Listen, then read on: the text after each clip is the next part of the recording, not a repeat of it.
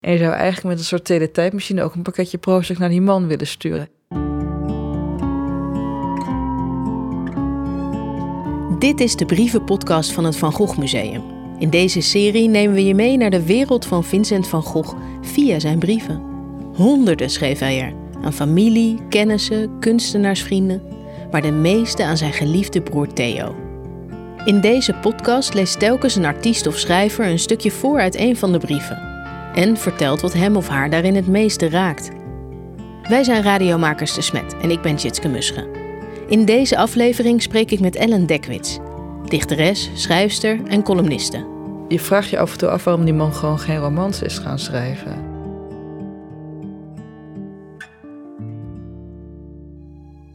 In brief 242 schrijft Vincent van Gogh over Sien, die hij dan een half jaar kent.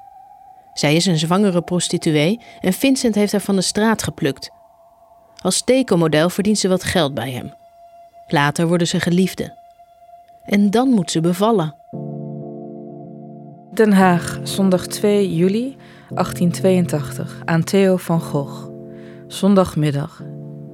Waarde Theo, zoals ik u gisteren schreef, ben ik naar Leiden geweest. Sien is gisteren nacht bevallen heeft een zeer moeilijke verlossing gehad, maar is er goddank evenwel levend afgekomen en een bijzonder aardig klein jongetje ook.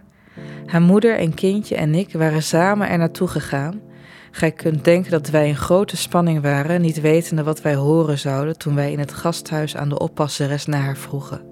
En ontzettend blijde waren toen wij hoorden: vannacht bevallen, maar gij mocht niet veel met haar spreken.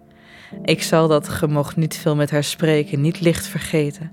Want dat was, gij kunt nog met haar spreken. En het had even goed kunnen zijn, gij zult haar nooit meer spreken. Theo, ik was zo gelukkig toen ik haar weer zag. En zij lag vlak bij het raam dat op de tuin vol zon en groen uitzag. En in een soort dommeling van uitputting tussen slapen en wakker zijn in. En toen keek zij op en zag ons allen. Ach kerel, zij keek zo en ze was zo blij ons te zien dat wij toevallig zo precies twaalf uur nadat het gebeurd was daar waren, terwijl er maar één uur in de week is dat men hun bezoeken mag. En zij vrolijkte zo op en was zo in alle opzichten in een ogenblik bij haar positieven en vroeg naar alles. Maar wat ik niet goed genoeg bewonderen kan, is het kind, in dit bijzondere opzicht dat, hoewel het met de tang is gehaald, niet in het minst bezeerd is en in zijn wiegje lag met een soort air van wereldwijdsheid. Ze zijn toch knap, die dokters. Maar na de beschrijving was het een kritiek geval. Er stonden vijf professors bij toen het gebeurde en men heeft haar bedwelmd met chloroform. Voor die tijd heeft zij enorm veel uitgestaan, omdat het kind vastzat van s'avonds negen tot half twee. En nu nog is zij zeer pijnlijk. Maar zij vergat alles toen zij ons zag en wist mij zelfs te vertellen dat wij gauw weer aan het tekenen zouden zijn. En ik heb er volstrekt niets op tegen dat haar voorspelling maar heel precies mogen uitkomen. Er is geen inscheuring of zoiets wat in zo'n geval heel licht gebeuren kan. Sapperlood, ik ben er zo dankbaar voor.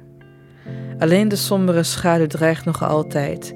En meester Albrecht Dure wist het wel toen hij de dood achter het jonge paar plaatste in die prachtige ets die gij kent.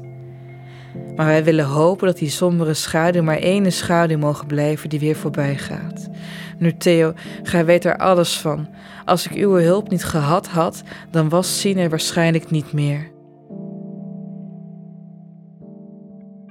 Wat treft jou in deze brief? het enorme, allereerst het enorme mededogen voor Sien. Ehm, natuurlijk, je, weet van zijn levensloop dat hij haar. Eh, je weet dat hij een prostituee die zwanger was, die op straat half bloot zag lopen, in huis had genomen. Dat hij zich daarover heeft ontfermd.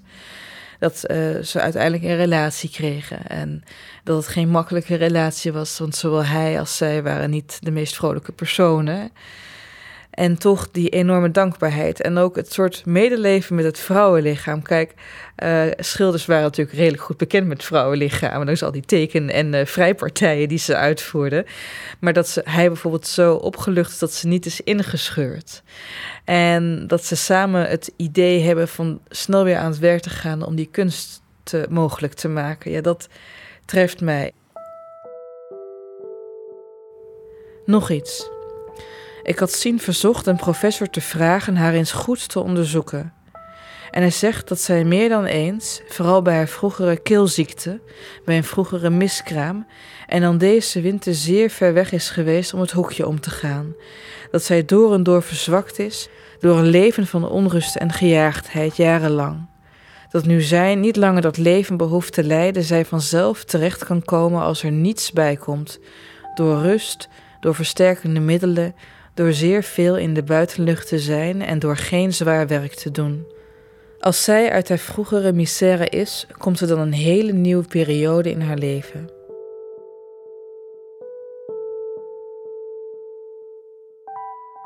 Wat ik met Van Gogh gemeen heb, is dat we allebei een uh, heel christelijke achtergrond hebben. Dus dat mededogen en ook compassie voor nou ja, de zwakkeren, zoals in de Bijbel, hè, voor de hoeren, voor de tollenaars, voor de leprozen, dat, dat zit erin. En uit zijn levensloop lijkt natuurlijk ontzettend mededogen met allerlei soorten mensen, vooral met de armen. Hè, met uh, de tijd dat hij lekenpriester was, tot en met de tijd dat hij zich ook in Parijs en later in Arles ook ontfermde over armen. Maar dit, dit treft toch wel heel erg. Stoort het? We horen hier op de achtergrond jouw cavia's. Ja, ja, ja, ja. Je vertelde net dat je cavia's hebt opgenomen, zieke cavia's. ja, Is daar een, een, linkje met Sien? Uh? Ze heten Sien en Willem. Ik heb, een, uh, ik heb twee zieke cavia's. Uit de, ik zag ze in een dierenwinkel. Helemaal vermagerd. Ik heb altijd cavia's gehouden. Ik denk, nou, dat kan echt niet. Dus ik heb ze mee naar huis genomen. Ik heb ook gezegd van, ik ga er niet voor betalen. En uh, ik ben ze nu al een week lang aan het bijvoederen. Dus uh, zoals je hoort, uh, doen ze het redelijk goed weer. maar ben jij iemand die makkelijk mensen of dieren in huis neemt? Mensen niet meer, dat heb ik wel gedaan. Maar ik, ik, er, wordt snel, er wordt ook snel gebruik van je gemaakt. En ehm, ik heb een tijd lang heel erg over mezelf heen laten lopen in een soort extreme versie van een Messias-complex. Dat ik iedereen maar wilde helpen. Dat iedereen gered moest worden. En daar ben ik gelukkig nu van af. Maar met dieren, ja, dat, dat vind ik toch wel heel moeilijk als ik zielige dieren zie. Maar waar ik, waar ik wel, ik schrijf ook columns en zo. En uh, de afgelopen weken ging het niet zo lekker in mijn hoofd. En um, daar heb ik ook veel columns over geschreven. En wat echt fantastisch was, is dat ik daar ontzettend veel reacties op heb gekregen. Ook van mensen die. Um, zich erin herkende. En in herkenning zit al een klein soort troost en het besef dat je niet alleen bent. En als je niet alleen bent, is iets in ieder geval niet. Als je daarvan doordrongen bent, weet je dat, dat je ook niet onopgemerkt blijft. En dat ik mensen daarin heb kunnen bijstaan, als op mijn eigen lekenpriester manier, dat, is, dat, dat helpt. Ik zit hier te schrijven bij de moeder van Sien, bij een raam dat op een soort hofje uitziet. Dat heb ik tweemaal getekend, eens in het groot en eens kleiner. Wanneer komt gij? Ik verlang erg naar u. Nu, broer, gij hebt het op u geweten dat ik vandaag zo gelukkig ben dat ik ervan geschreid heb. Dank voor alles, kerel, en geloof me met een handdruk in gedachten, tout à toi, Vincent. Het zegt natuurlijk iets over hoe snel deze man was geraakt. En uh, nou ja, althans snel. Elke keer als ik een baby zie van vrienden, dan hou ik het niet droog. En hij had natuurlijk zo'n intense band met Sien. Hij hield ook echt van haar en ook van haar, uh, van Wilhelmina, haar oudere dochter.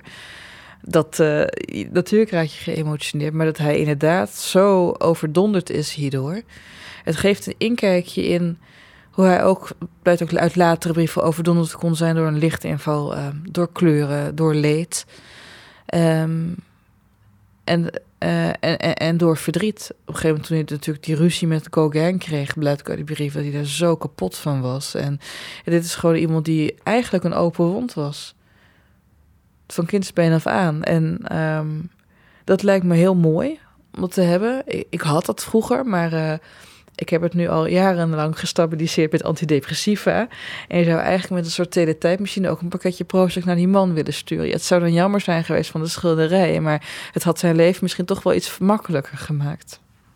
Hij gebruikte het werk om die neerslachtigheid uh, de kop in te drukken. Ja, maar um, je kan maar zoveel met je werk doen.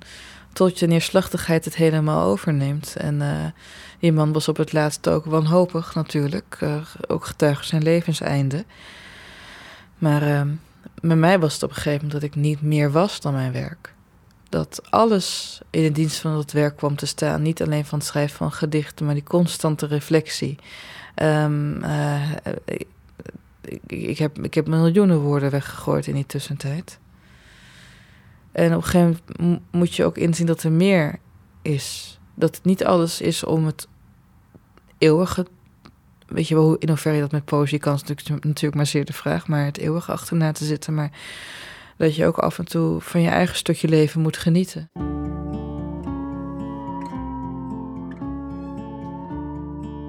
Je hoorde een aflevering van de podcastserie Van Gogh belicht de brieven. Lees vooral de hele brief een keer. Je vindt hem op de website van goghmuseum.nl/belicht.